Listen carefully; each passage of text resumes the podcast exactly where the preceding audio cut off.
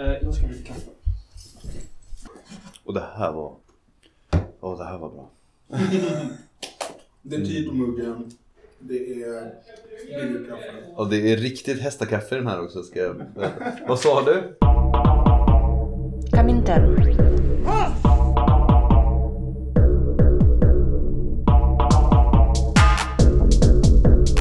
Berätta inte för mig om det svenska klassamhället.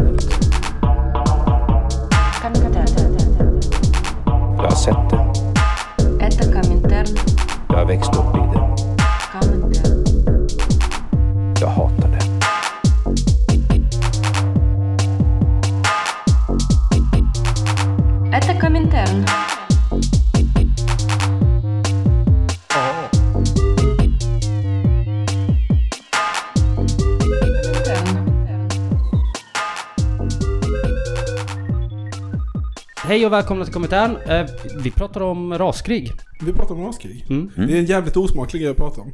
Ja. Det är det. Är det någon som vill säga någonting om, eh, om varför det kan vara intressant eller bra att prata om raskrig? För att just nu pågår ett raskrig. Nej. Du, måste ha... jag, jag har inget meningsfullt. Jag har bara trams att säga om det. Det skulle inte bara vara så, australiensare mot koalorna. Ah, Nej.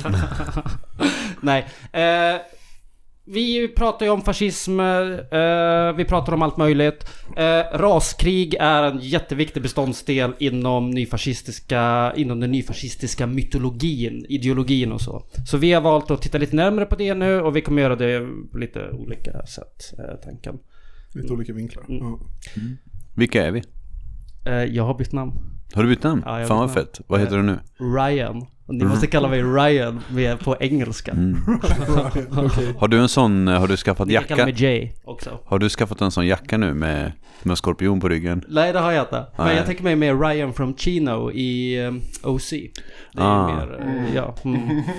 Jag tänker Bad, bara lite bad på... boy från Ja. det, liksom från Chino. Det är ju Mm. jätteofint jämfört med OC. Jag tänker ju bara på eh, Ryanair då. Där man aldrig fick sträcka på benen. Eh, fan. Ja. Ryan, Eh, jag har glömt vad jag går under. du går under Erik. Gaspar. Gaspar. Mm. Ja, någon av dem. Välj själv. Um, Eduardo. Precis, våran, eh, för andra gången så har vi Eduardo här. Våran numera favoritgäst. Ja, jag har också bytt namn. Men jag skriver ju i, har ju skrivit på bloggen uh, Det enda alternativet. Um, där jag mest har skrivit om fascism typ. Fast man tänker att man vill alltid skriva någonting annat. Typ hur härligt livet ska bli efter revolutionen. Eller att eh, det är gött när människor är jämlika. Men eh, så blir det aldrig. Jag heter Tor i vanlig ordning. Eh, Jag har nyligen läst en bok om nordiska myter. Mm. Eh, som var, den var underhållande liksom. Men de, alltså gudarna i den nordiska mytologin är ju inte så jävla sluga. Förutom Loke då. då. Han är Loke är ju den roligaste, Loke, men Loke är den enda som är riktigt intressant. För att han är den enda som det händer någonting kring liksom. Han är ju också rasförrädare. Han är, han är förrädare på alla möjliga sätt faktiskt. Men alltså, okej så här. Om jag ska göra ett case för det här. Alltså naz- nazismen, nazisterna förstår inte nordisk mytologi. För att, alltså så här. Alla, det, det finns, alltså konflikten mellan människor och jättar. Den är väldigt, eller mellan gudar och jättar. Den är otroligt begränsad. Ehm, det finns någon, så här, någon konflikt men de, det är så här giftermål hit och dit och de hjälper varandra hit och dit och det liksom det är inte en regel, alltså så här, det går inte att jämföra med, med någon sorts kristendoms gott och ont grej överhuvudtaget. Så det, det funkar inte riktigt. De har inte förstått vad det handlar om. Dessutom, det vad jag ville komma till det här var att eh, det är ganska mycket berättelser om Tor då såklart. Och han verkar vara typ kanske 30% efterbliven. Och det var lite smärtsamt för mig att läsa. Ha- Hans vapen är också en stor hammare som han slår folk med. Det är otroligt osofistikerat. Ja, men lite, Tycker du att det hade varit cool om man haft typ så ett, ett knepigt armborst? Ja, ett knepigt armborst, ett svärd. men, lite, Spjut. men lite för kort skaft också på den där hammaren. Jag vet inte om vad det är han... Om, han, om, det, om det är liksom viktigt i historien. Han har också bockar som drar honom när han kan ha hästar. Som rent empiriskt är mycket, mycket bättre fortskaffningsmedel. Ja. Men det är också en, en annan gud som har två katter. Så att... Alltså, jag, två katter har aldrig dragit åt samma håll förut någonsin. Oden har en häst med åtta ben. Ja, Det är fan fusk. Alla andra får såna betadjur. precis. Och det, men det är ju Loke som är far till... Nej, det är Loke som är mor till exempel till Sleipner. Vilket är ganska coolt. Och far till eh, Hel, Midgårdsormen och Fenrisulven. Eh, myt- nordisk mytologi är woke med andra ord. Ja, alltså Loke är jävligt, en jävligt queer karaktär faktiskt. Ehm, ja, vi, vi hade tänkt att prata raskrig, men innan vi gör det så... um, eh, jag och uh, Gaspar här har tagit på oss den hemskt, uh, hemskt jobbiga... Vi har martyrat oss helt enkelt. Vi har lyssnat på den fantastiska syskonpodden. ehm, vad heter de? Uh, ja, ja, men haveristerna. Haveristerna. Haveristerna får vi. Eh, har lyssnat på Haveristerna. Oh, ah. Mm. Eh, har du hunnit uh, lyssna på det än, Eduardo? Jag har inte lyssnat på det. Eh, först och främst för att jag kände att det skulle vara coolt att kunna säga att jag inte har lyssnat på det. Eh, och vara så här. eh, Jag bryr mig inte. Ja, så det som har hänt är, eh, vi har den här bloggen, bloggen Haveristerna som består utav, eh, de heter Henrik, Axel och eh, Myra. Myra och Axel vad jag vet, det är såna, eh, det, är torsk, eh, torskvurmare.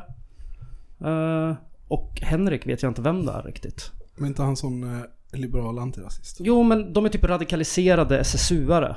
Eh, hela högen. Eh, som jag har förstått det. Och eh, som dessutom har så här, som vill kunna köpa sex. Vad de vill, när de vill. Alltså radikaliserat åt vilket håll? Har de blivit liksom...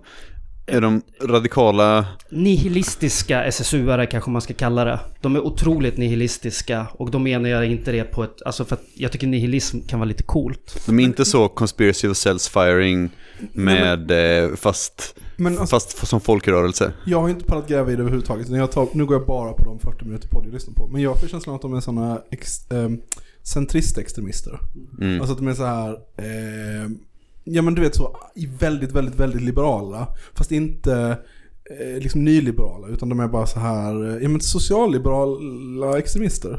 Alltså Myra är ju själv identifierad frihetlig vänster. Men alltså frihetlig vänster är väldigt vagt. Det kan ju också vara, det känns som att eh, om vi kör hästsko-teorier så är det typ så här libertarian, frihetlig vänster. Och så ligger de där och kelar med varandra lite. Ja, oavsett, de har bara... Alltså de har bara dumma och konstiga eh, politiska åsikter. Alltså de är bara märkliga och obehagliga. Ja, och anledningen till att vi pratar om det nu är för att eh, våran gäst här har blivit utmanad till eh, finsk knivfäktning på Gullmarsplan utav deras eh, Axel. Och eh, skulle du vilja berätta lite vad det är som har hänt? Bakgrunden till att eh, en kille som heter Axel vill spela skiten ur mig på Gullmarsplan är ju att jag eh, skrev en ganska rolig men också eh, osmaklig tweet om haveristerna, eh, karaktären eh, Henrik. Um, mest för att jag tycker att han är störig. Och det var inte så mycket mer med det liksom. Um, men sen så fick jag den här äran att eh, eh döpa deras eh, avsnitt till och med. Mm.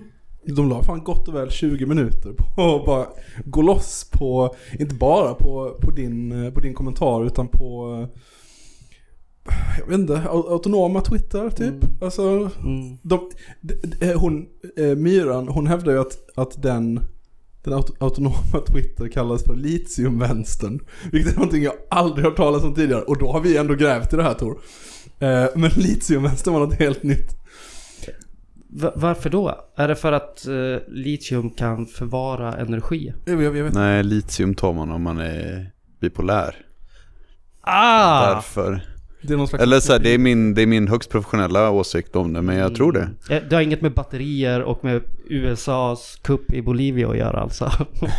Jag tror att du gör det, jag tror att du gör det svårt för dig faktiskt. Jag tror att det har eh, rakt av att det är ett salt som man kan ta mot bipolär sjukdom. Mm, mm, men jag tror att de har tweakat det här andra eh, begreppet som finns men ingen, som ingen använder, psykofarmaka-vänstern. Ja, för det låt, litiumvänstern låter ju coolare. Mer rymden. Ja, det, låt, det låter verkligen lite mer sci-fi, men det låter också lite Elon Musk typ.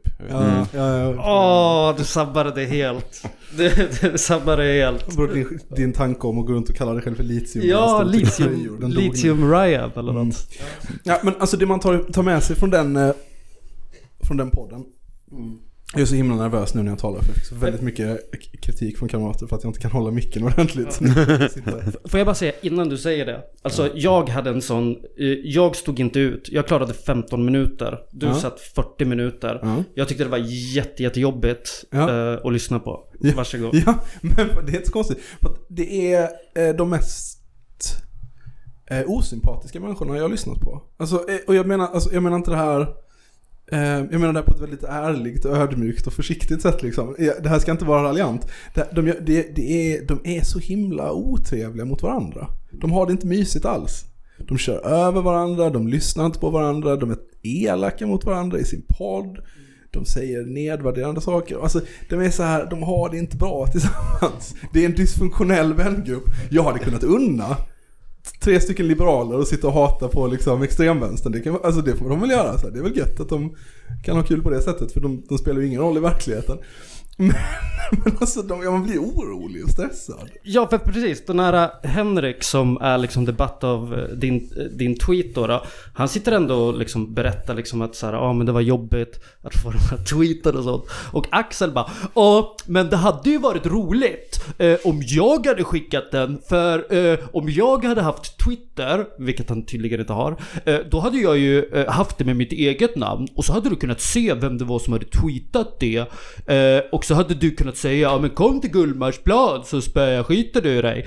Och det är liksom en så tråkig, alltså det är en så värdelös hypotetisk situation. Först och främst, det är dålig fantasi. Och för det andra är det en sjukt taskig grej att säga till sin kompis när den just säger liksom bara "Åh." Ja, det är väldigt hemskt för att det förutsätter liksom att den enda orsaken att, enligt den här Axel då, att man inte ska säga taskiga, hemska saker om, om någons alkoholiserade föräldrar är att man Alltså att man inte kan bli spöad för det. Och det bara är liksom misshandeln efteråt som på något sätt gör den okej. Eller, eh, jag fattar inte ens riktigt. Alltså så här, det går inte riktigt ihop.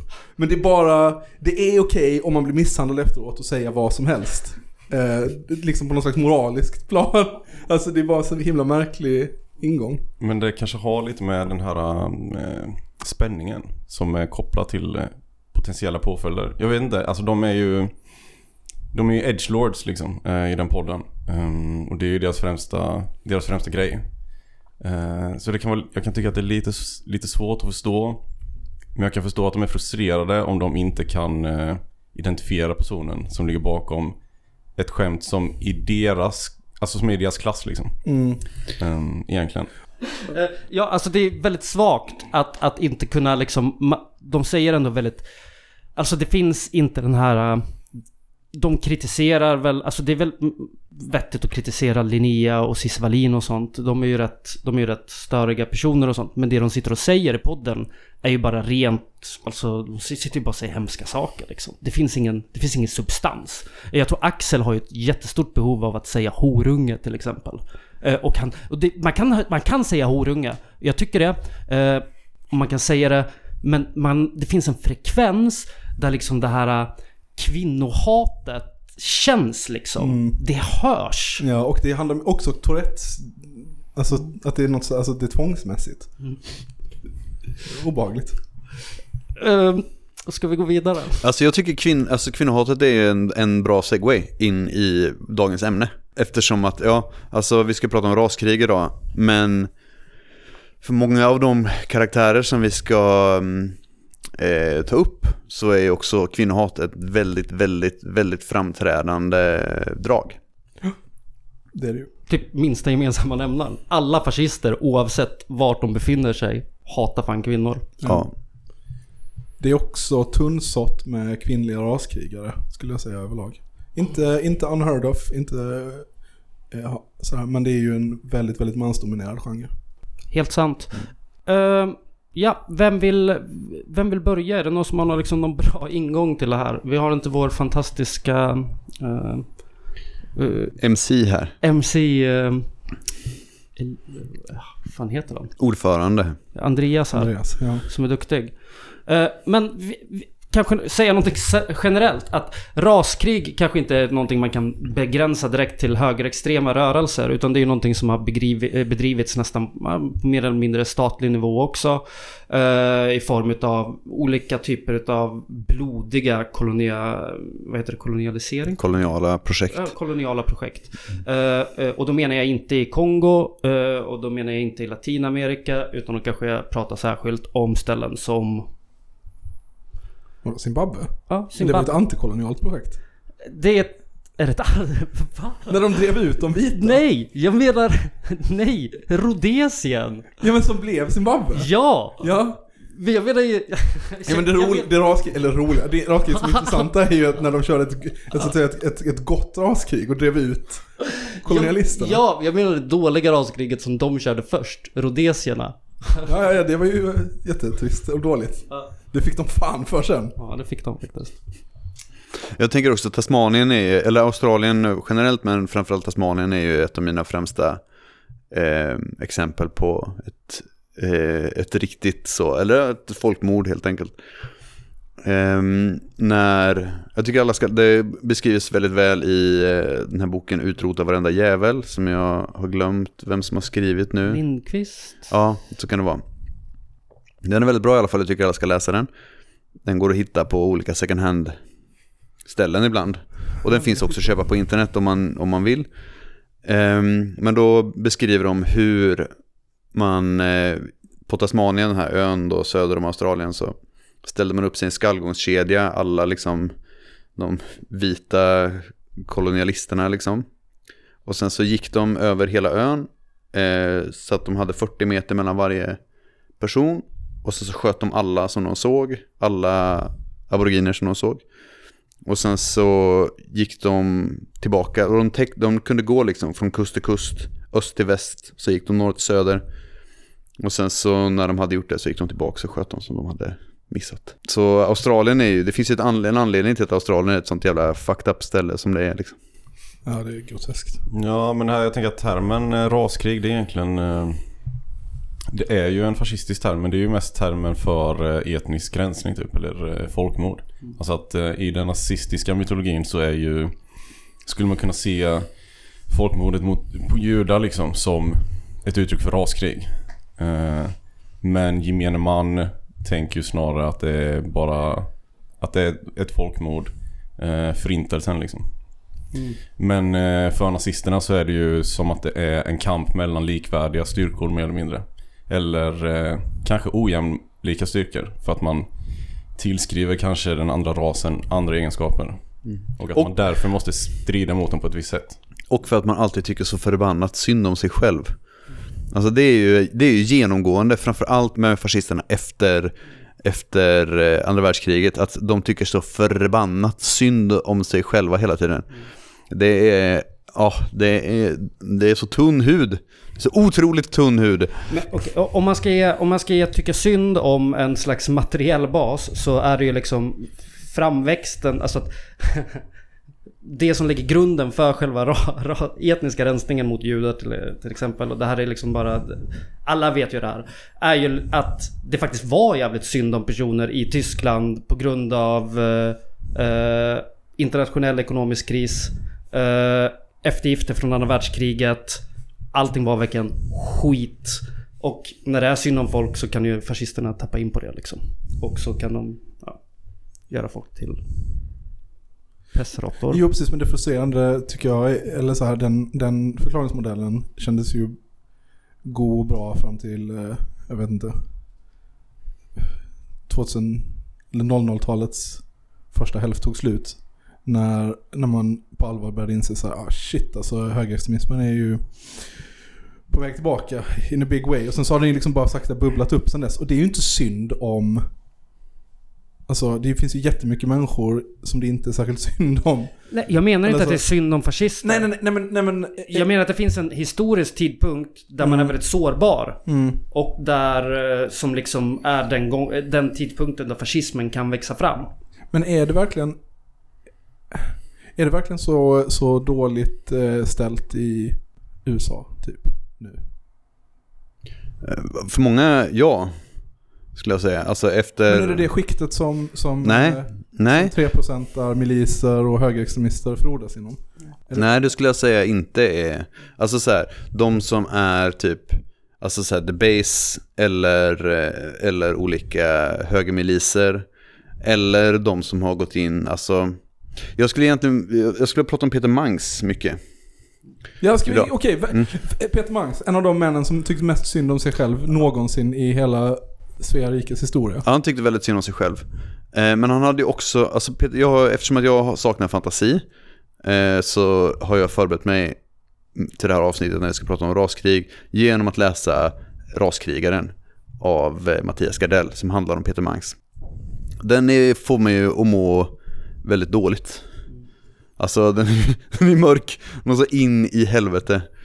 Men Peter Mangs, han liksom, han... Eh, Alltså han förkroppsligar den här fascistiska idén ganska bra tycker jag i det att han både tycker väldigt synd om sig själv och tycker att han är oövervinnelig och väldigt bra samtidigt. Mm. Att han är en självförverkligad gud samtidigt som att han har liksom fejkat sig till en Asperger-diagnos och eh, går på sjukkassa liksom. Skallig jävla glasögon med.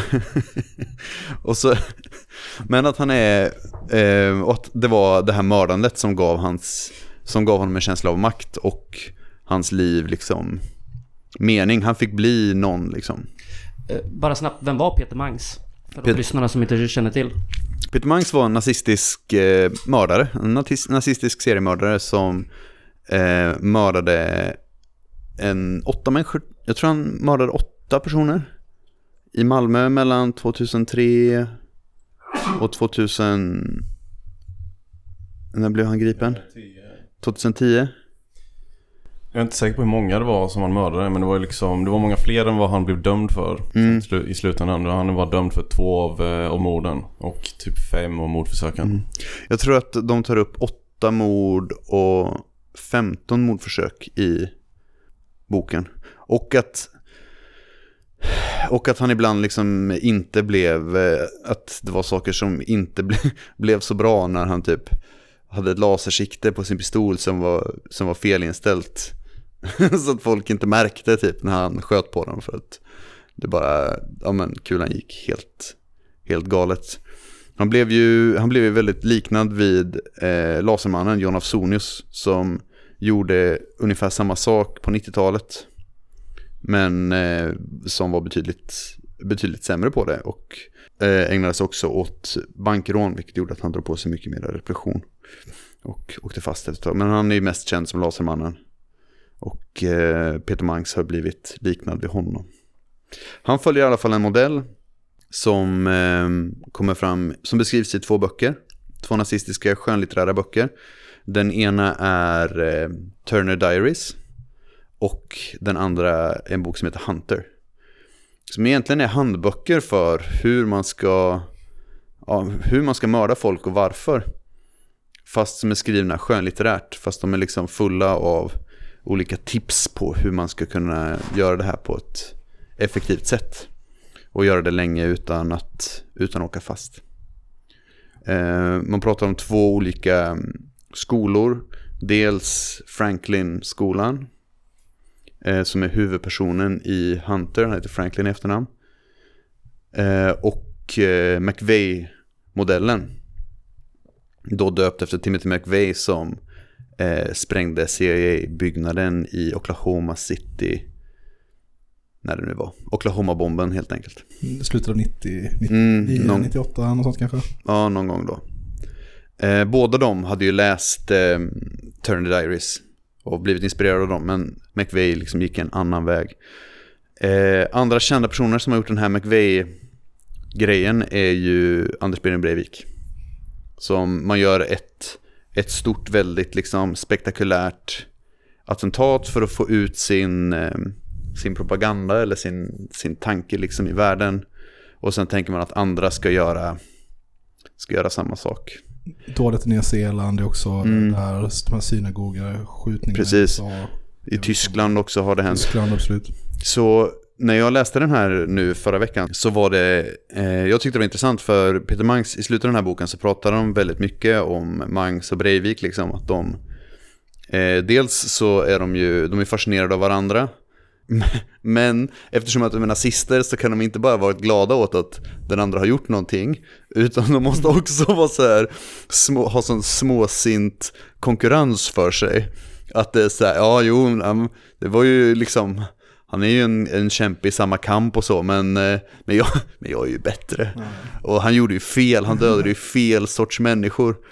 Och Peter Mangs menar att så här, den här hit and die eh, grejen som Breivik gjorde när han gick, åkte till Utöja. Eller först sprängde två bomber i, i Oslo och sen åkte till Utöja och sköt ihjäl 70 barn liksom.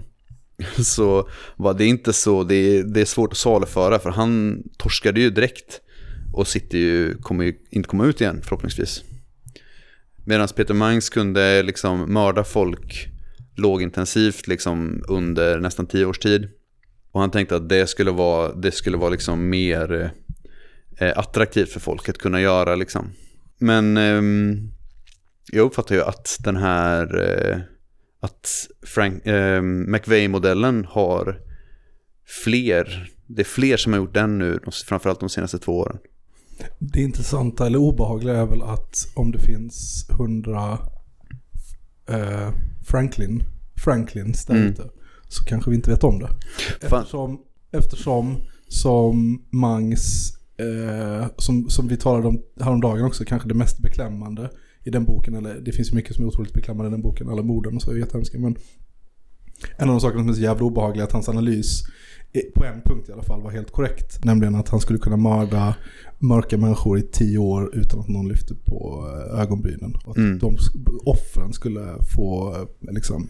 Offren, bar offren fick bära skulden för varför de blev skjutna varje, var, nästan varje gång liksom. Jävla snuten. Ja. Nej men alltså så, det, det är ju det, han menade att så här, men det är ingen som bryr sig om de här människorna.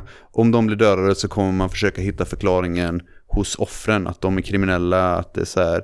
Vilket stärker den, det narrativet som han vill bygga liksom. Alltså SD körde stenhårt på eh, Malmö som liksom gangsterstaden under den tiden när han var som mest, när han mördade som mest människor. Att det var så här, ja, titta på Malmö, liksom, det är så hemskt att, typ, att eh, invandrarna skjuter varandra och typ att det är så otryggt typ. Medan det egentligen var alltså, så här, en betydande del av de mord och, och skottlossningar och mordförsök som begicks i Malmö under den här tiden var, var liksom en, en nazistisk seriemördare som drog runt. Det är inget som, som, som SD har velat prata om, mycket av förklarliga anledningar. Men precis, alltså han hade ju, han förstod ju samhället och han förstod tidsandan liksom på ett väldigt, på ett obehagligt sätt liksom. Mm, ja, det är mycket, det är ofta så både med den här um, de här mer spektakulära dåden, alltså sättet att tänka och den här äh, Lågintensiva terrorn som äh, Peter Mang sysslar med Att deras metoder fungerar i något avseende Dels de här, alla de här attentaten Som äh, vi har nämnt liksom Breivik och Christchurch och den här skjutningen i synagogan i Pittsburgh och så vidare. Alltså vid varje sånt tillfälle där det har funnits ett manifest inblandat så har det också alltid lett till att nya idéer eh, når ut. Liksom. Mm. Eh, och det, det, är liksom, det är ju beklämmande bara det att eh, efter, eh, efter Utöya-attentatet eh, och bomben i Oslo så har folk börjat använda begreppet kultur, kulturmarxism. Liksom. Det har blivit populariserat på ett sätt som det inte var innan det. Liksom. Eh, så att till och med den så kallade rumsrena högen liksom kan tala om kulturmarxister idag. Det är så, det är så obegripligt. Alltså det är just det begreppet. Ehm, det har ju så tydliga kopplingar bakåt. Jag förstår inte hur man kommer undan med det. Alltså varför man inte alltid hängs ut för det. Användningen av det. Begreppet kulturmarxism. Ja. Alltså kulturbolsjevism. Judar.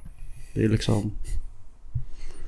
Mm, men eh, vad är den, vad är den, eh, men är det det som är den teoretiska, alltså är det det de säger själva? Eh, de här eh, raskrigarna. Är det det som är deras, jag vill nå ut med mitt manifest, därför dödar jag en massa människor? Eller har de, Nej, det är två skolor som har två olika mål. Alltså Peter Mangs och, och Franklin Eller Franklin, alltså han är en fiktiv karaktär, det är en fiktiv karaktär liksom. Men den skolan, Franklin-skolan, den, den går ju bara ut på att sprida terror. Mm. Det, är en, det är en terroristkampanj liksom. Ehm, man ska få folk att bli otrygga, man ska få folk att vara rädda, man ska få... Och om man har, om vad ett, ett senare steg är i det här är att så här, när, när folk känner att så här, att vi får ingen uppbackning av samhället och då eh, börjar försvara sig själva. Vilket är en helt rimlig, liksom, en helt rimlig eh, eh, åtgärd liksom. Att man då hoppas på att de ska få tag på fel person och mörda eller misshandla en vit person. Och att det får folk att bli upprörda och sen så drivs den här främlingsfientliga, eh, eller främlingsfientliga, den här rasistiska idén vidare liksom och, blir, och förstärks. Men det är en slags falsk flaggs eh, dimension Ja, absolut. utav det. Mm, jättestark. Eh, Medan i McVeigh-modellen, då vill man ju få ut sitt manifest liksom. För att man gör en grej och sen så, även om såklart, alltså eh, massakern på Tree of Life-synagogan i Pittsburgh, eh, folk var ju jävligt rädda liksom efter den. Eller är väl fortfarande, alltså folk får ju, den funkar ju som terrorism på samma sätt att folk blir, blir jävligt rädda och så här, rädda för att uttrycka sin, eh, sin annanhet och rädda för att eh, samlas och rädda för att utöva liksom sin, ja men vad det nu är, om man, ut, om man, är, om man liksom är rädd för att gå till synagogan eller om man är rädd för att gå till moskén eller om man är rädd för något annat liksom. Man är rädd för att gå till, eh, ja, vad det nu kan vara liksom. Skolan, vi har ju Anton, vad han nu heter. Mm. Fan heter han? Trollhättan-Nassen. Ja. Så båda handlar ju om att få folk att vara rädda och oroliga i sin vardag. Eh, medans eh, Franklin-modellen inte vill nå ut med ett manifest på samma sätt utan jobbar mer med ja, lågintensiv terror. Liksom. Alltså jag, jag, jag gjorde en så, var med om en så jävla sjuk grej. Men jag jobbade på en, eh, en lågstadieskola. Eh, lå, nej, mellan och högstadieskola. När det här Trollhättan-dådet var. Och det var liksom inga stora reaktioner på skolan över det. Liksom. Det var, talades lite om det men det var ingen jättestor grej. Sen ett tag senare så händer det någon, det är något sånt terrordåd i Frankrike. Där eh, det är massa människor som blir skjutna på en konsert eller något sånt där eh, islamistiskt terrordåd. Och det fick en sån jävla reaktion. Då skulle helt plötsligt alla barn sitta och rita bilder till de stackars fransmännen. Och det bara, fan vad tydligt det blev där att när, när, när det händer ett, terror, alltså när ett, terror, ett nazistiskt terrordåd händer ett stenkast bort från alltså en exakt likadan skola. Som ingen bryr sig. Men när det, blir, när det är ett islamistiskt terrordåd, även om det händer på andra sidan kontinenten, så är det helt plötsligt, eh, så kräver hela samhället någon slags reaktion. Och barn är ju så jävla tydliga indikatorer där. Alltså de, de filtrerar ju bara samhället som det är liksom. Eh, på ett mycket tydligare sätt. Och, och skäms inte för det för att de har inte förstånd i det. Ja, alltså det här eh, kanske inte är till en raskrigsgrejen men vi har ju NMR som smällde av tre bomber i Göteborg. Eh, exakt samma... eh, vi, vilken annan grupp som helst hade det varit terroristbrott. Men alltså det är inte bara det att de smällde av tre bomber som inte skadade. De sprängde av benen på en vaktmästare på ett boende för ensamkommande eller vad fan det nu var. Alltså jag menar vad, vad var planen där? Att döda så många kids som möjligt. Men, det Eller där, ja. ja. men jag tror att, att det där, man skulle visst kunna prata om det där som att det är en del av raskrigsidén. För att den lever ju väldigt mycket i NMR. Alltså att den har... eh, Dels att det finns en direkt koppling till de amerikanska idéerna. Vilket det ursprungligen är liksom. Ehm, och att som har tagits till Sverige liksom av ja, men de här ensamma eh, aktivisterna eller ensamma cellerna. Som liksom går under den här termen om ledarlöst eh, motstånd. Men där har ju alltså Claes Lund som varit en av de ledande figurerna länge liksom i NMR. Eh, och som nu befinner sig i den här nyuppstartade organisationen Nordisk Styrka. Han är också dömd för liknande verksamhet. Eller att han har ingått i liknande verksamhet och att eh, det är inte konstigt att idén om raskrig lever vidare i NMR och att de ser sig själva på något sätt också som ett avantgarde som ska ta den kampen när den blossar upp liksom. Eh, och jag tror att de dåden som skedde i Göteborg. Jag har inte satt mig in tillräckligt mycket i den ideologiska eh, bakgrunden. Men det följer ju lite de regler som finns för det ledarlösa motståndet. Alltså att man eh, Dels att man ska utföra dåd utan att ta på sig dem. Eh, och att man ska försöka göra det under radarn och inte heller låta dem knytas till en specifik organisation eller grupp. Det är ju svårt om man är medlem i, om man är medlem i liksom en nazistisk kamporganisation. Att, att det inte blir knutet till den gruppen. Det Det, var är, en, det är svårt om man sitter och golar ner sig själv till poliserna som har gripit en för fylla och berättar för dem att man smällde av bomberna. Då blir det extra svårt. Ja, men jag vill, eh, vet också att eh, Victor Melin eh, som var en av de eh, ledande i den härvan eh, sa ju också att han hade gått ur NMR i samband med att han blev gripen. Alltså att det var som att nu är jag fast, nu måste jag ta, avst- eller nu måste jag ta avstånd från organisationen för att de ska kunna på något sätt säga att det var inte vi som stod bakom och jada jada. Det är också, men det är också lätt att göra den grejen, ta avstånd från sin organisation, när uppenbarligen Säpo kan följa med en till bombplatsen och sen råka gå och ta en kaffe precis när bomben sätts dit. Då kan man tänka sig att underrättelseverksamheten för så här, polisarbetet för att koppla ihop de här nazistiska terrornätverken lämnar lite att önska. För visst har jag inte drömt det, visst fan var det så att snuten följde efter Mm. ända ut till en av bombplatserna och sen råk, råkade eh, råkade gå därifrån precis när han la själva bomben. Ja, det är ju... mm, att de Där hade, kan vi också tala om en, en, en eh, alltså det hade varit jävligt, för man kan också göra den här kopplingen till eh, hela alltså Stay Behind. Visst fan var det snuten som sköt Palme. Det är gött att de sköt en sosse, men alltså ni fattar vad jag menar. Och också tyska, eh, den här tyska polis-nazi-terrorsekten som höll på hur länge som helst. Och alltså det finns ju...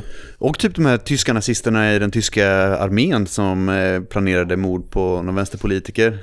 Ja, Det var, alltså så här, det blev inte så jävla stora nyheter av det nej nej. för några år sedan när det, när det uppdagades. nej. Med risk för att göra det här till en Tony Olsson-podd vi måste prata om, om de första, första svenska raskrigarna. Eh, Tony Olsson, Jack Arklöv, Andreas Axelsson eh, och deras, eh, deras gur, deras egna Klas Lund som inte jag kommer ihåg namnet på men det var någon sån eh, supertjackad kvinnoälskande nazist, lite äldre lite förebild så liksom fick de att åka runt och råna alla de här bankerna. Eh, göra tillslag mot olika vapendepåer och sånt. Eh, för, som en förberedelse till, eh, till raskriget men som eh, pundade upp alla pengar. Och, Så kunde Jack Arklöv Han hade- han hade- hemma. han var tvungen att åka ner och göra lite folkmord. Ja, han hade en liten, han hade en liten grupp av, av så här naiva idealister som rånade banker så han skulle kunna ligga och, och, och ha tillgång till gott knark. Wow, det låter som en dark Björn Ranelid. Men jag tänker, alltså så här, det är ju samma sak med, eller det är inte samma sak, men den här självbilden, alltså självbilden, Peter Mangs självbild, okej jag måste tillbaka till Peter Mangs, alltså Peter Mangs självbild, den är, den är ju fantastisk, alltså han är ju, han, han har ju höga tankar om sig själv, den, den mannen, att han är så här, eh, så, eh, kvinno, liksom, eh, någon sorts så här, eh, the game-expert. Eh, Eh, som bara så här, har en massa, en massa erövringar hit och dit. Att han har så här, att han har det så fint hemma, att han är så lyckad person.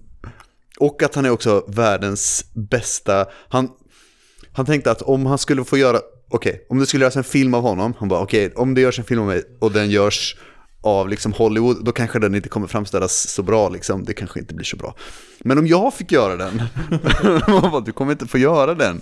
Men är Eh. inte det också en sån kärna i, i all högern? Alltså, ehm, jag menar, då menar jag även ut i, liksom, ända ut i Moderaterna.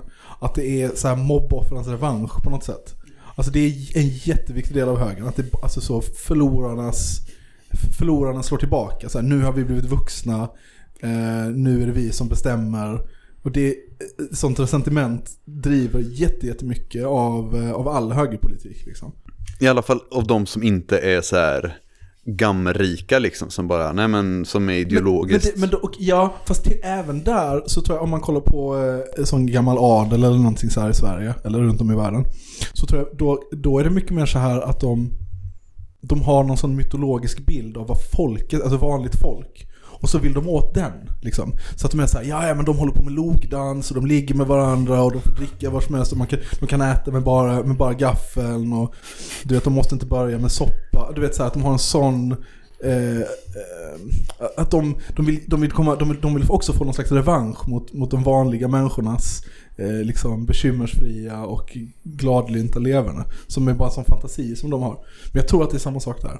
Peter Mangs var ju i alla fall, nu måste jag bara tillbaka till det här. Han var ju inget av det här. Alltså, det är Han någon... var loser. Han var en jävla loser. Det är, det är en del i den här... Eh, bara, nej men alltså, det fattas någonting i min repertoar för varför är det ingen som vill, varför är det ingen som vill ligga med mig? Okej, det kanske inte är en bra idé att säga att jag typ går runt på nätterna och mördar, och mördar med så här tok-rasistiskt motiv. Och bara, jag kanske ska hålla käft om det i framtiden. Bara, Ja, okej. Och sen hatar han ju kvinnor otroligt mycket liksom. Och sen, så, Såklart. men, och sen så är han så här, han har begått ett mord och sen så ska han ta sig därifrån. Och sen så känner han att han är så här helt oberörd. Och eh, bara så här, som någon sorts superagent på tv som bara inte bryr sig. Så kommer det, möter han någon kvinna på, ja, på vägen därifrån och så här. Tänker att så här, åh fan det är ingen som märker. Det är ingen som märker någonting liksom. Så han bara hälsar på henne här, hej hej. Varpå hon, och han bara, ah, nej hon, hon märkte ingenting, bara, jag är helt avslappnad. Och sen så går hon hem och ringer polisen det första hon gör för att det är så här, alltså det är en skitobehaglig man här. Så jag var livrädd och trodde att han skulle råna mig. Att han har en sån otroligt, ehm, ehm, liksom eh, Dålig fel, vibe. Sjukt dålig vibe och väldigt felaktig bild av sig själv. Ja. Men han var ju en väldigt, eh, alltså jag skulle inte säga att han var en incel på så sätt, men han eh, har lite, han har ganska mycket samma vibe. Eh, och att han läser liksom, han läste liksom pick-up artist grejer för att lära sig hur man ska, hur man inte ska få brudar att vilja gå hem efter att man kanske har sagt något jättegrovt antisemitiskt. Antagligen. Eh, men det, alltså det är ju lite, det är ju tragiskt och komiskt. Eh, men för att jag har också läst Raskrigaren nu, eh, eftersom jag också saknar fantasi. Och skildringen av hans rättegång är också eh, komisk. Alltså den var ju, det var ju roligt för att å ena sidan så jämförs rättegången mot Breivik. Där, där Breivik har liksom, han håller ett tal och ett politiskt anförande. För fram liksom sina, sina tankar eh, på ett ideologiskt sätt. Eh, Medan Peter Mangs använde sin tid i rätten för att prata om sig själv och sin musik typ. Och att han är så bra på att charma kvinnor. Har han gjort egen musik eh, och sånt? Han är musiker. Det här låter jättemycket som Manson. Det är inte bara musikkopplingen uppenbarligen. Alltså jag tror att Manson var lite bättre på att vara...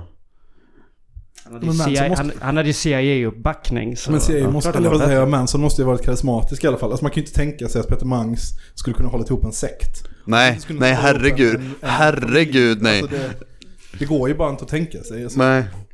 Nej, det funkar inte. Det, det, nej. Han var ju liksom inte Lone Wolf Terrorist som ett taktiskt val. Han hade säkert gärna ingått i någon cool terrorcell. Men det är väl ingen som hade orkat med honom liksom. Men jag tänker, alltså så här, Peter Mangs, han hade ju sin, sin, eh, hans sekt liksom, så, eller vad man ska säga, som backade upp honom. Det är ju andra så medelålders, lite misslyckade eh, nazister och antisemiter på Flashback. Samhällets avskap. Ja, det, är de, det var ju de som gav honom Alltså det var ju de som gav honom näring till att fortsätta. Alltså S, det var ju SD som gav Peter Mangs näring till att bedriva sitt, sitt mördande liksom. Alltså att SD-politiker så här refererade till honom, att det skrevs dikter om honom liksom. Han ville ju vara en, han ville ju vara en, så här, en, en romantisk hjälte från 1800-talet. Alltså som i romantiken, som i den litterära eh, genren liksom. Och, och det, SD gav ju det till honom liksom. Ja. Och SD, alltså så här, SD-politiker och SD-sympatisörer, de gav honom det. Och de liksom, det var de som, som liksom hejade på honom att fortsätta mörda folk. Det verkar ha varit ett problem för Peter Mangs just i hans... Eh, för hans eh, verksamhet som han själv kallar den. att inledningsvis så var det liksom ingen som, eh, det fanns inga betraktare som kunde tillskriva honom den här hjältestatusen som han själv uppfattade sig. Uh, som att han hade liksom att, ja men är man verkligen en hjälte om ingen vet att man utför hjältedåd? Um, och det tog ett par år innan folk började snappa upp det där att det var liksom vi hoppas att det är en ny laserman och att den här nya lasermannen blev hjälteförklarad på ja, Flashback eller de här olika sverigedemokratiska bloggarna. Ehm, och att det, det var då också som eh, Det var som att, jag vet inte, att han fick ännu bättre självförtroende. Men det påverkade inte heller hans beteende eh, avsevärt. Förutom att han försökte kanske eh, blidka vissa delar av den här, den här kören. Att han kanske ville ha tag i laserturken Eh, exempelvis. Ehm, en historia som jag inte hade någon, Jag hade ingen aning om var laserturken kom ifrån förrän jag hade läst den här boken.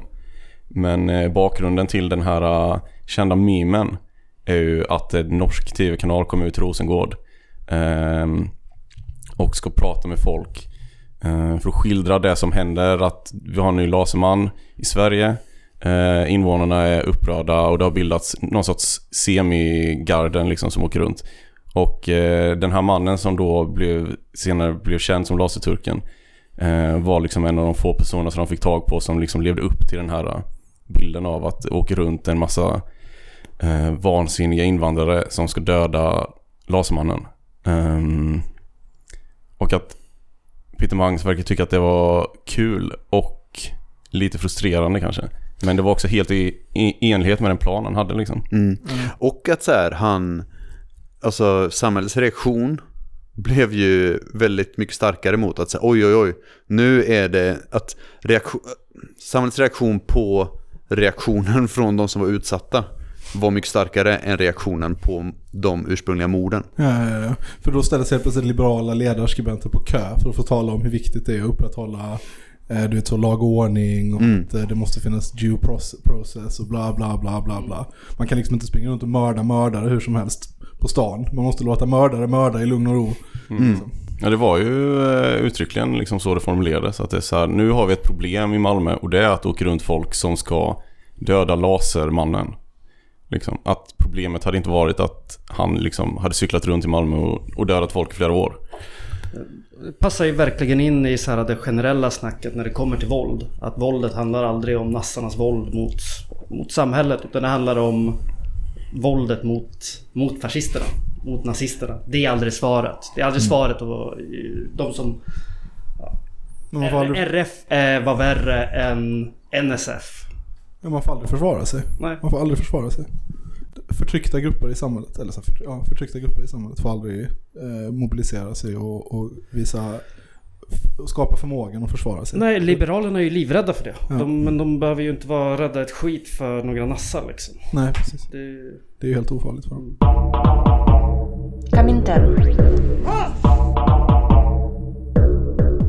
Jag började med att läsa Raskrigaren. En, eh, ja som sagt en fantastisk bok. Den är ju fantastisk eh, inte minst för att den skildrar liksom ett Sverige som kändes som helt okänt på något sätt. Att så här, jag, har växt, jag har växt upp i det här eh, i det här landet. Jag har varit politiskt aktiv under den här perioden. Men det känns ändå som att väldigt mycket av det här har liksom gått mig helt förbi. Och att det, jag tror att det är ganska... Jag tror inte det är så många som har förstått typ vilka bevekelsegrunder Peter Mangs hade och hur omfattande den verksamheten var. Men förutom den texten så har jag läst eh, en, eh, för att lätta upp det här, den här stämningen eh, som är väldigt tät och mörk. Eh, så har jag också läst Revolution i välfärdsstaten. Som är lite, det är lite svårt att få tag i den eh, texten och eh, enligt Flashback så får man inte lägga upp den för att det är upphovsrättsbrott. Um, det är det enda brottet kanske som de bryr sig om tydligen på Flashback.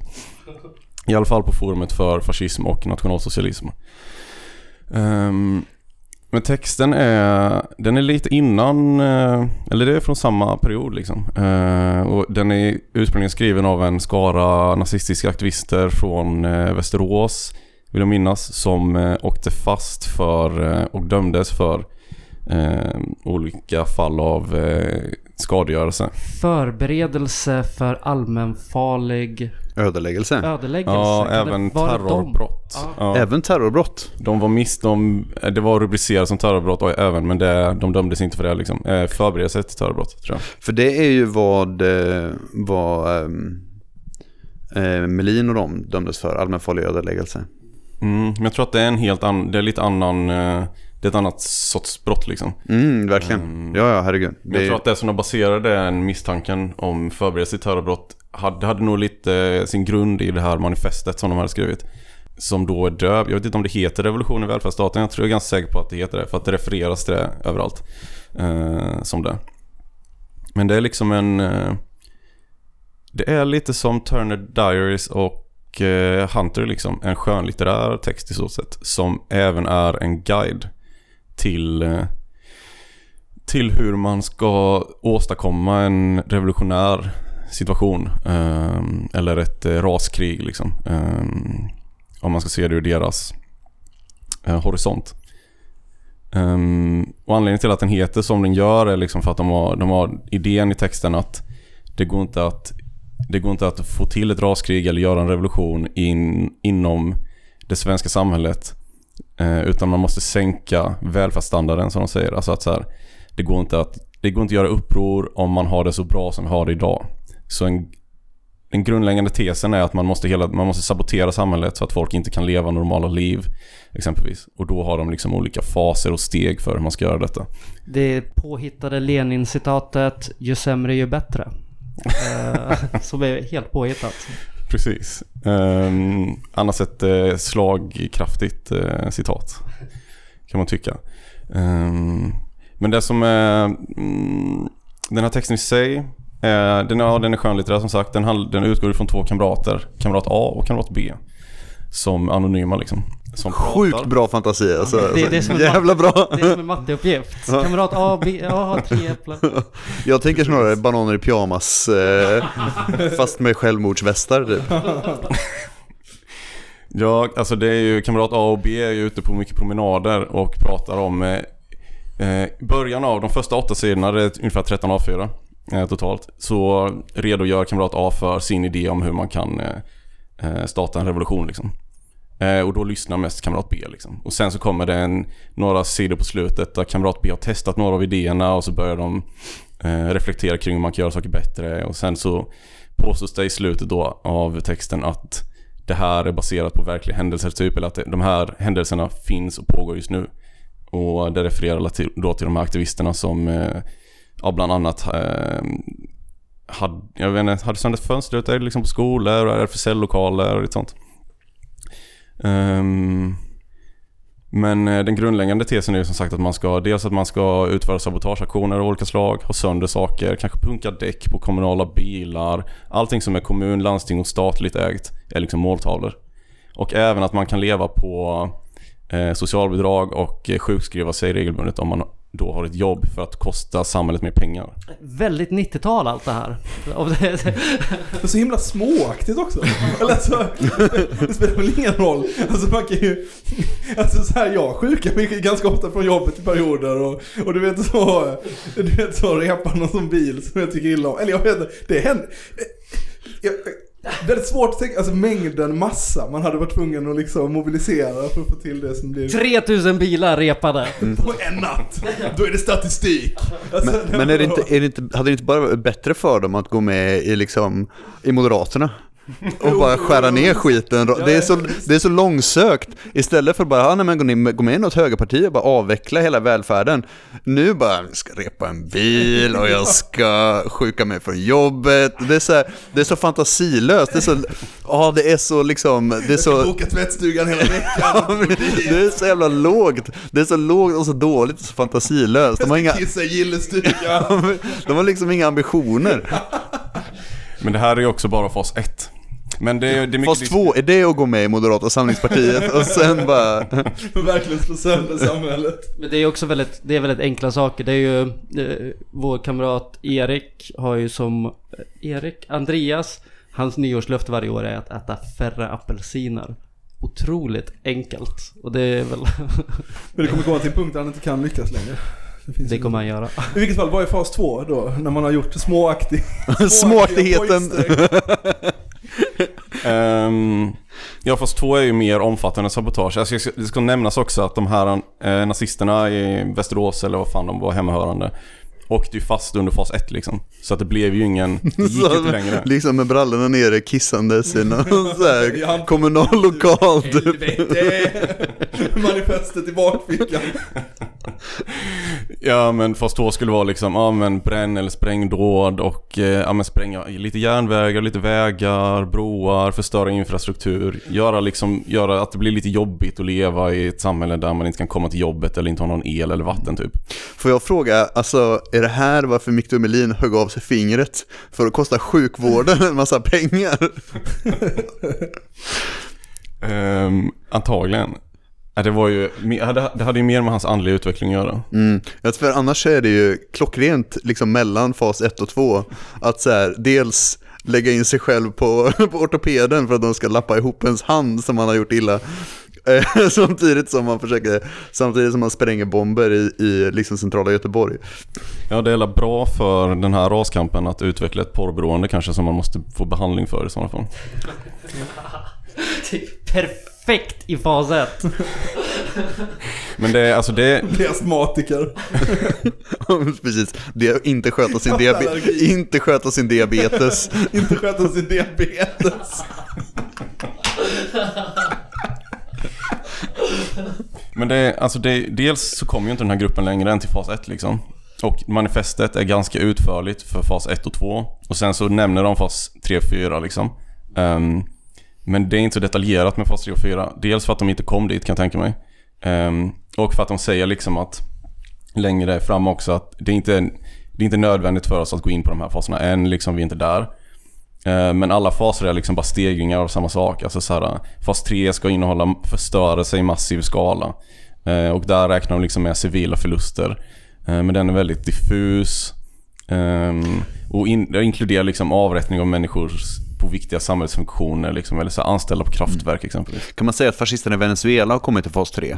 När de bara så bränner ner typ, alltså massvis med bussar typ och så här mördar folk och beter sig. Saboterar... Eh, vad fan heter det? Sådana som man by- bävrar bygger fast människor Dammar. Dammar. Eh, och så men typ så här blockerar motorvägar, ser till att folk inte kan... Guarimbas kallas det väl. De här jävla blockaderna med stålvajrar uppsatta så att folk som kommer på moped blir halshuggna. och- Ja, men de är nog någonstans eh, där. Det börjar närma sig kanske fas 4 i sådana fall. Jag, vet, jag har sett att det har bildats lite, olik, någon, lite miliser liksom i, i Venezuela. Eller jag har sett något, någon videoklipp från eh, någon gerillagrupp eh, mot eh, regimen. För att fas 4 skulle ju vara då alltså strider, liksom, öppna strider mer eller mindre. Eller att man håller territorier och eh, att olika motståndsgrupper bildas. Liksom. IS är på fas 4. De har, jag tycker att det är, det är jävligt liksom Okej, jag sa att de inte hade någon, att de inte hade några ambitioner i fas 1, men jag är nog beredd att ta tillbaka det här i fas 4 om de ska bli Islamiska staten eh, och ha liksom, hålla territorium och eh, ja, liksom ingå i, i reguljär krigföring. Ja, men det, det finns ju ja, det finns väldigt många paralleller. Vi kanske kan komma in på det lite eh, sen eh, med just den sortens islamism liksom. Falukorvskalifat, tänker jag.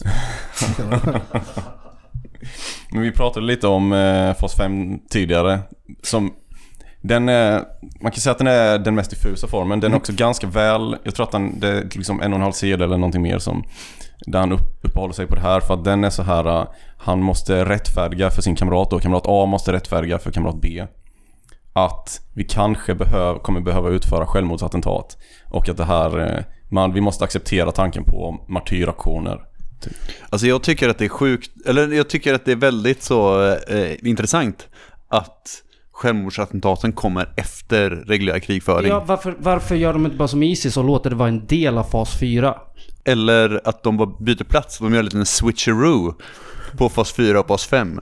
Att så här, att först självmordsattentat, sen hålla territorium. Så att det inte är så här... Men, men är inte det bara jättetydligt att det är, inte, det är ju inte två eh, seriösa politiska tänkare, utan det är två människor som, eller kanske bara en person. Som tar äk, äkta Mälaren-tjack. Sånt som kommer in över Balt, från Baltikum rätt in i Torshälla, Eskilstuna, åker upp till Västerås och de bara sitter och stoppar Ja, i sig. oavsett vilken form av knark de pillar i sig så, eh, så tänker jag att det är ju... Alltså att, att göra det i den ordningen är ju väldigt logiskt om det bara egentligen mest är en pojkrumsfantasi. Mm. Jag tror också- Då, då blir ju kulmen den egna döden liksom. Då är det na- en naturlig... Och det här är varför det fanns så mycket DNA, var- varför Victor Melin hade så otroligt mycket DNA på, alltså jag tänker att, att de skrev ihop det här och sen så satt Victor Melin och läste det här och sen så hamnade jättemycket av hans DNA på den här bomben. Eh, av någon outgrundlig anledning, kanske liksom i kombination med hans, eh, med hans porrmissbruk. Jätteäckligt att säga att någons DNA, jättemycket av någons DNA hamnar på något. Ja, alltså det är ju... Det som, den här texten är ju... Dels är texten ganska, ganska underhållande i sig. Eh, Den är skriven på ett litterärt ganska dåligt sätt, men eh, särskilt Flashback-tråden är väldigt, eh, väldigt eh, läsvärd, skulle jag eh, säga. Det finns stycken i, i manifestet där han pratar om att använda eldkastare mot civil befolkning. Och jag tror att trådstartaren på Flashback kommenterar det här och säger någonting i stil med att Ja, eldkastare mot eh, folkmassor, det låter ju dåligt. Men det handlar ändå om rasens överlevnad och då måste man kanske kunna tänka sig att agera på riktigt typ. Och det är ganska många av de andra på Flashback som tycker att han är knäpp. Ehm, Till och med på Flashback. till och med på Flashback. Då är man fan eh, rätt knäpp alltså. Men en av kommentarerna till här eh, på Flashback är också Ja, det här låter ju, det låter väl vettigt. Eh, själv så taktikröstar jag på Miljöpartiet för att eh, påskynda samhällskollapsen. Så att de är inne på lite samma idé som med eh, Moderaterna faktiskt. Mm, men det som jag framförallt tyckte var intressant var en eh, jihad-tanken som de lyfter in. Alltså det lilla jihad eh, som de tar inspiration ifrån. Och att de citerar, eh, som de säger, en vis man i Mellanöstern. Som Då, gång då har man förlorat, då tycker jag också att man har förlorat alla sina nazistpoäng. Då får man inte vara nazist längre om man börjar prata om visa män i Mellanöstern som inte har med liksom, sitt lågstadius julspel att göra. För då måste man säga det. Men, eh, men annars så tycker jag att man har, man har liksom, eh, man får riva sitt nazistkort. Ja, Jag vet inte vilken eh, person det är de eh, hänvisar till. Men det kanske, det kanske är ett uttryck för eh, eh, muslimhatet kanske. Att de inte vill namnge eller ge honom cred typ. Men det citatet är liksom bara det enda som gäller är jihad och geväret. Inga förhandlingar, inga konferenser och inga dialoger. Och de tänker sig att de ska, från fas 1 ska de liksom ta sig till den nivån liksom att, ehm, att de ska upprätta någon sorts eh, makt med våld. Ehm, men dödstanken är också lite inspirerad. Eller så här, alla fascister dyrker döden. Det är liksom ett väldigt bärande tema ofta. Eller det återkommer väldigt ofta.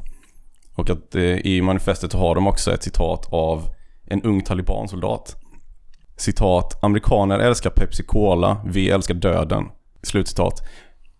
Och det används typ för att eh, uttrycka att de här nazisterna är beredda att, att göra vad som helst medan fiendens legoknektar, eh, liksom, de har en viss gräns. Är det vi det? jag tror att det är vi. jag tror att det är vi som älskar Pepsi Cola i den här, i den här Vi är liknelsen. saudierna, de är hutierna. Ja, precis. Ehm, men den uh, islamistkopplingen finns ju också i andra raskrigssammanhang ju. Men det var ju det här med eh, The Base. Som vi nämnde tidigare, men det fick ingen, The Base är alltså en, en, eh, en milis, skulle man väl säga. Eller inte mer än, eh, jag vill, jag, jag, alltså, säga, jag, vill likna, jag vill likna The Base vid någon sorts superlåg budget Al-Qaida-grej. Fast jag kan ha missuppfattat det.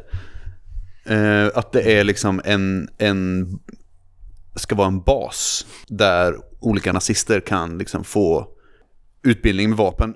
Varför man nu i USA skulle behöva ha en speciell terror, liksom nazistisk terrorgrupp som, som behöver utbilda en med vapen eftersom att den, den skiten är överallt Man där. kan bara men, bli polis.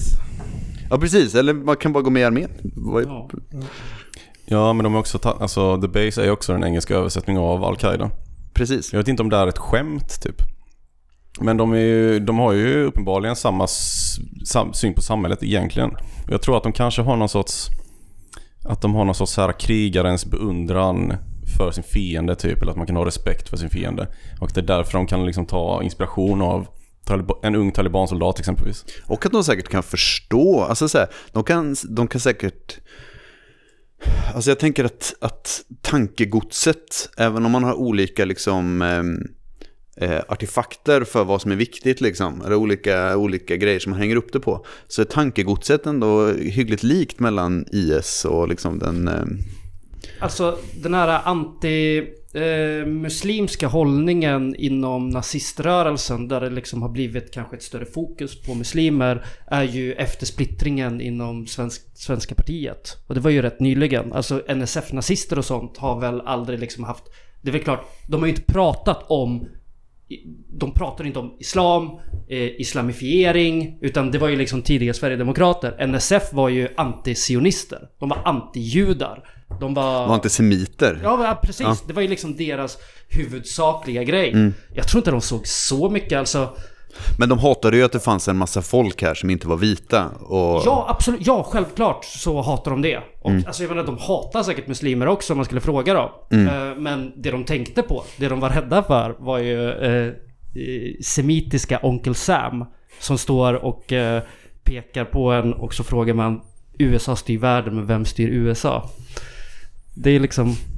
Precis, men det är inte det som är... Det finns väl någon slags spänning där mellan typ SD, alt-right och eh, eh, NMR, eh, Nordisk styrka liksom. Men det tar de också upp Judefrågan typ. de tar ju upp det väldigt mycket i raskrigen också. Det använder den här boken ganska mycket. Men, ehm, Jättebra att vi har ett underlag som vi kan utgå ifrån. men eh, där pratar de om att så här, att, eller de menar att så här, ja men judarna kan inte möta eh, arierna då i öppen strid, utan då måste de liksom, då måste de försämra den ariska genpoolen och det gör de genom att, genom Hollywood och invandring liksom. Att det är tanken.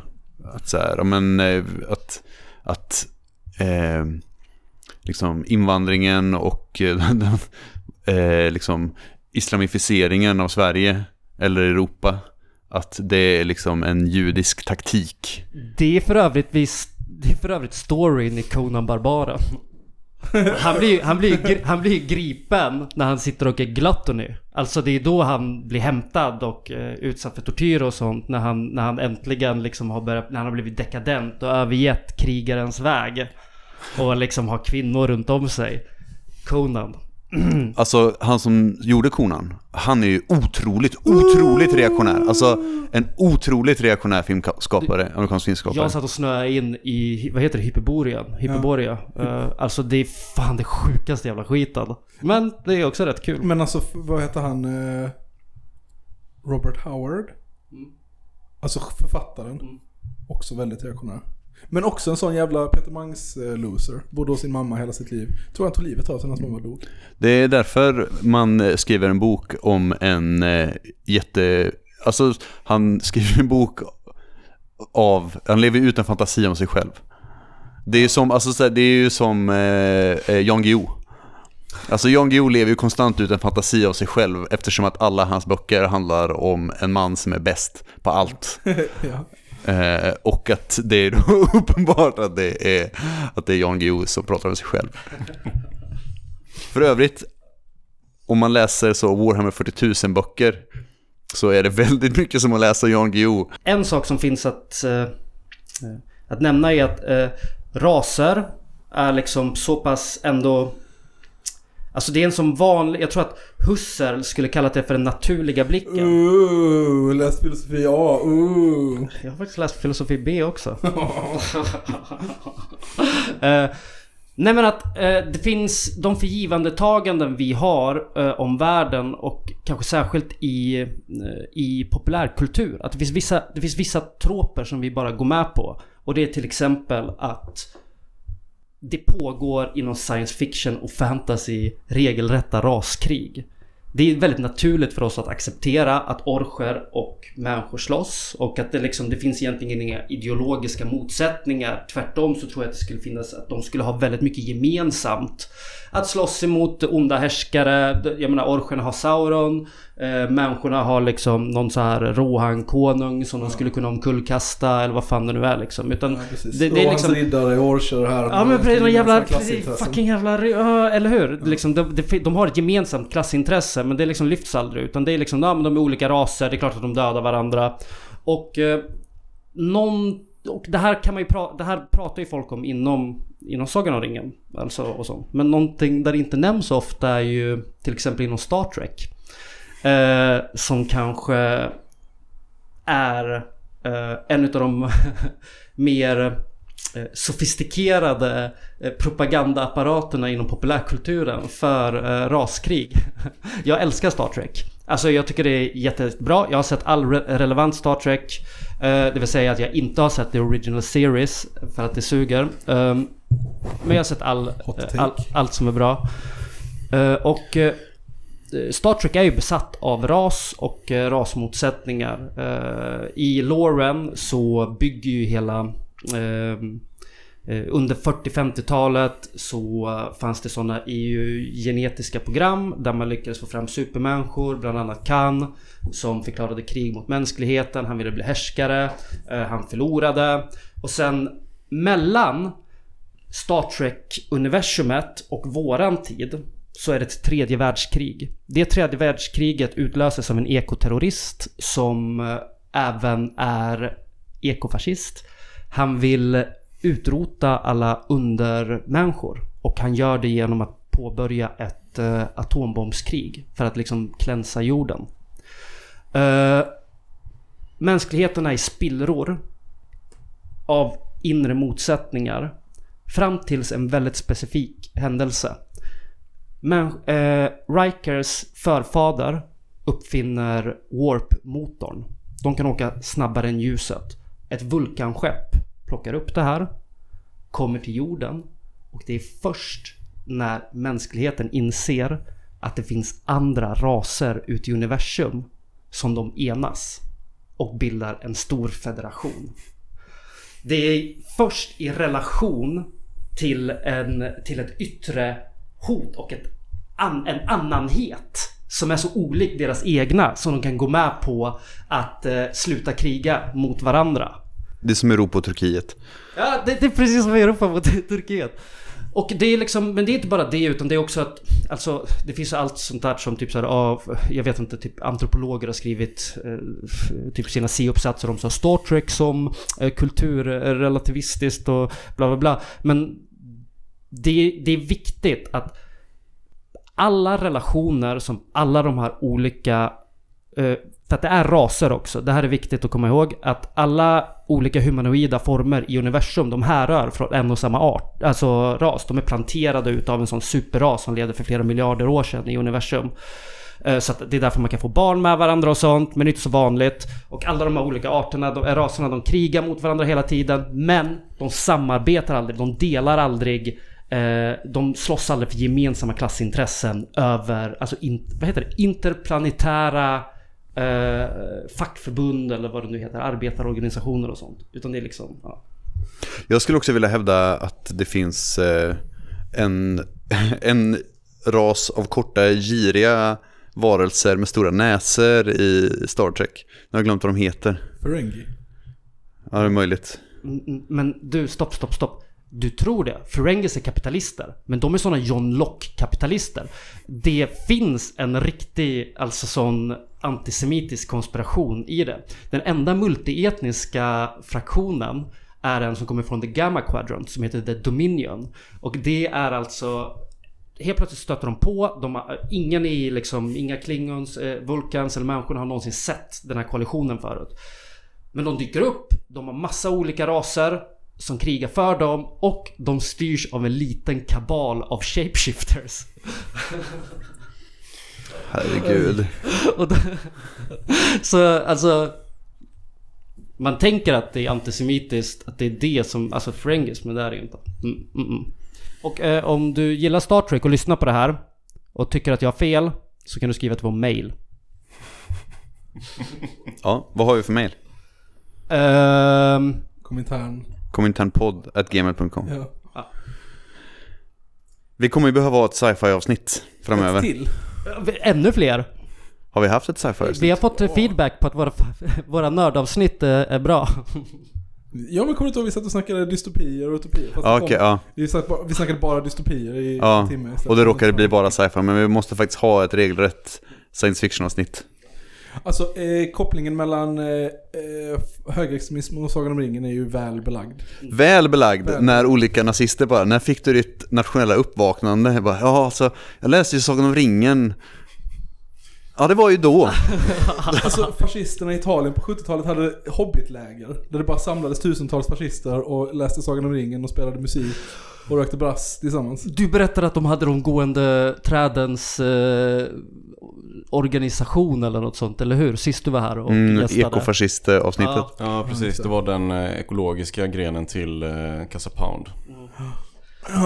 Helt fantastiskt. Ehm, ja, eh, just det.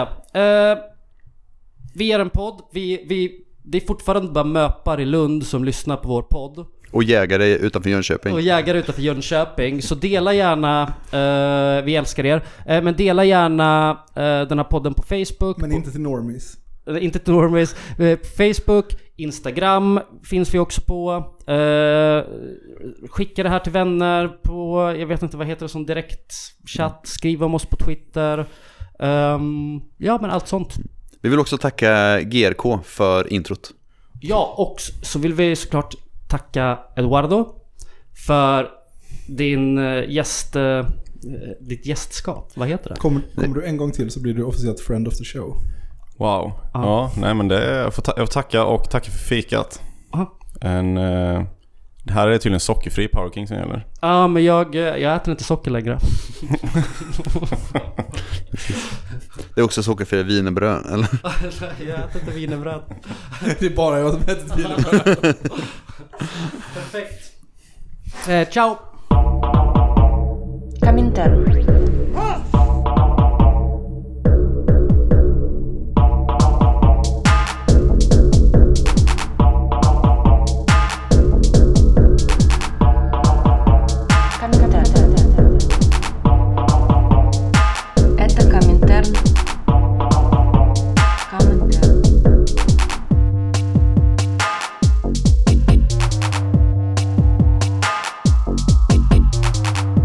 Комінтерн.